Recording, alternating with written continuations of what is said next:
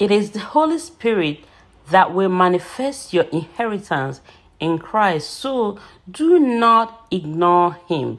Ephesians 1:13 says, "You were sealed with the Holy Spirit of promise, who is the guarantee of our inheritance until the redemption of the purchased possession to the praise of his glory. So clearly you can see it is the Holy Spirit of promise that you were sealed with, that is with you, that will constantly transform you and renew you from glory to glory. He is the one that will put power and might and strength inside you. And He's the one that is going to enable you to do everything that Christ has commanded you to do. So He's the one that is going to give you ability, and He's the one that is going to decorate you with the presence of God, with the fruits of the Holy Spirit, the gifts of the Holy Spirit. So don't ignore the Holy Spirit.